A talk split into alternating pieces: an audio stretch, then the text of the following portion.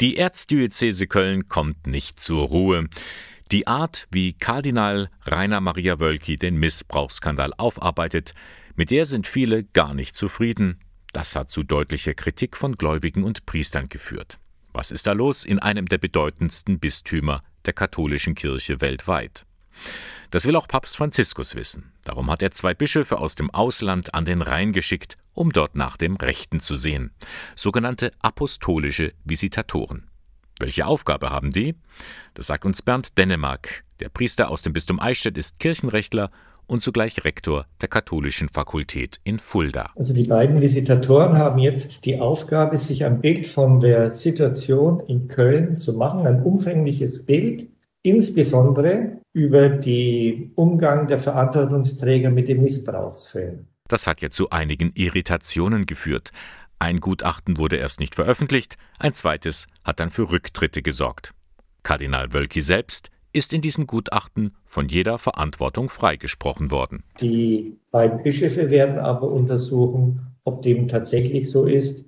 Und die werden dann dem Apostolischen Stuhl, das heißt dem Papst, berichten. Und der Papst muss dann entscheiden, wie geht es weiter. Doch bis dahin müssen die beiden Visitatoren viele Gespräche führen. Darin sind sie ganz frei. Sie können jeden befragen, alles wird ihnen zugänglich gemacht. Dabei haben sie weniger den Kardinal, sondern vielmehr die gesamte pastorale Situation im Blick. Also es geht nicht darum, hat er sich was zu Schulden kommen lassen, wenn ja, muss er weg, wie, wie, man ja gern so landläufig spricht, sondern wie kann man denn helfen, dass im Erzbistum Köln das Heil, das Jesus Christus gewirkt hat, noch erlebbar, erfahrbar wird.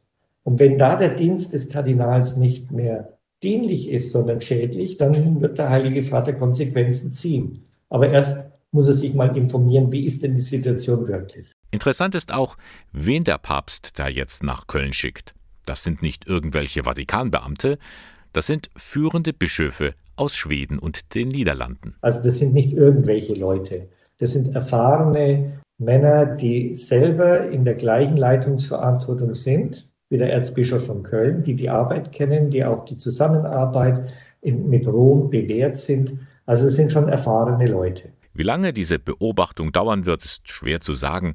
Bernd Dänemark rechnet mit einigen Wochen und über das Ergebnis kann man nur spekulieren. Es kann dazu führen, dass der Erzbischof von Köln sein Amt verliert versetzt wird, in den Ruhestand geht, welche Möglichkeiten es alles gibt. Es kann aber auch sein, dass bestimmte Weisungen kommen, worauf er zu besonders zu beachten hat. Unser Problem ist, dass es nicht wie im staatlichen Bereich ist, dass das alles genau taxiert ist, sondern der Handlungsspielraum ist groß. Man ist sehr flexibel. Das wirkt nach außen dann eher wie Willkür, öffnet aber die Möglichkeiten, der konkreten Situation angemessen zu begegnen.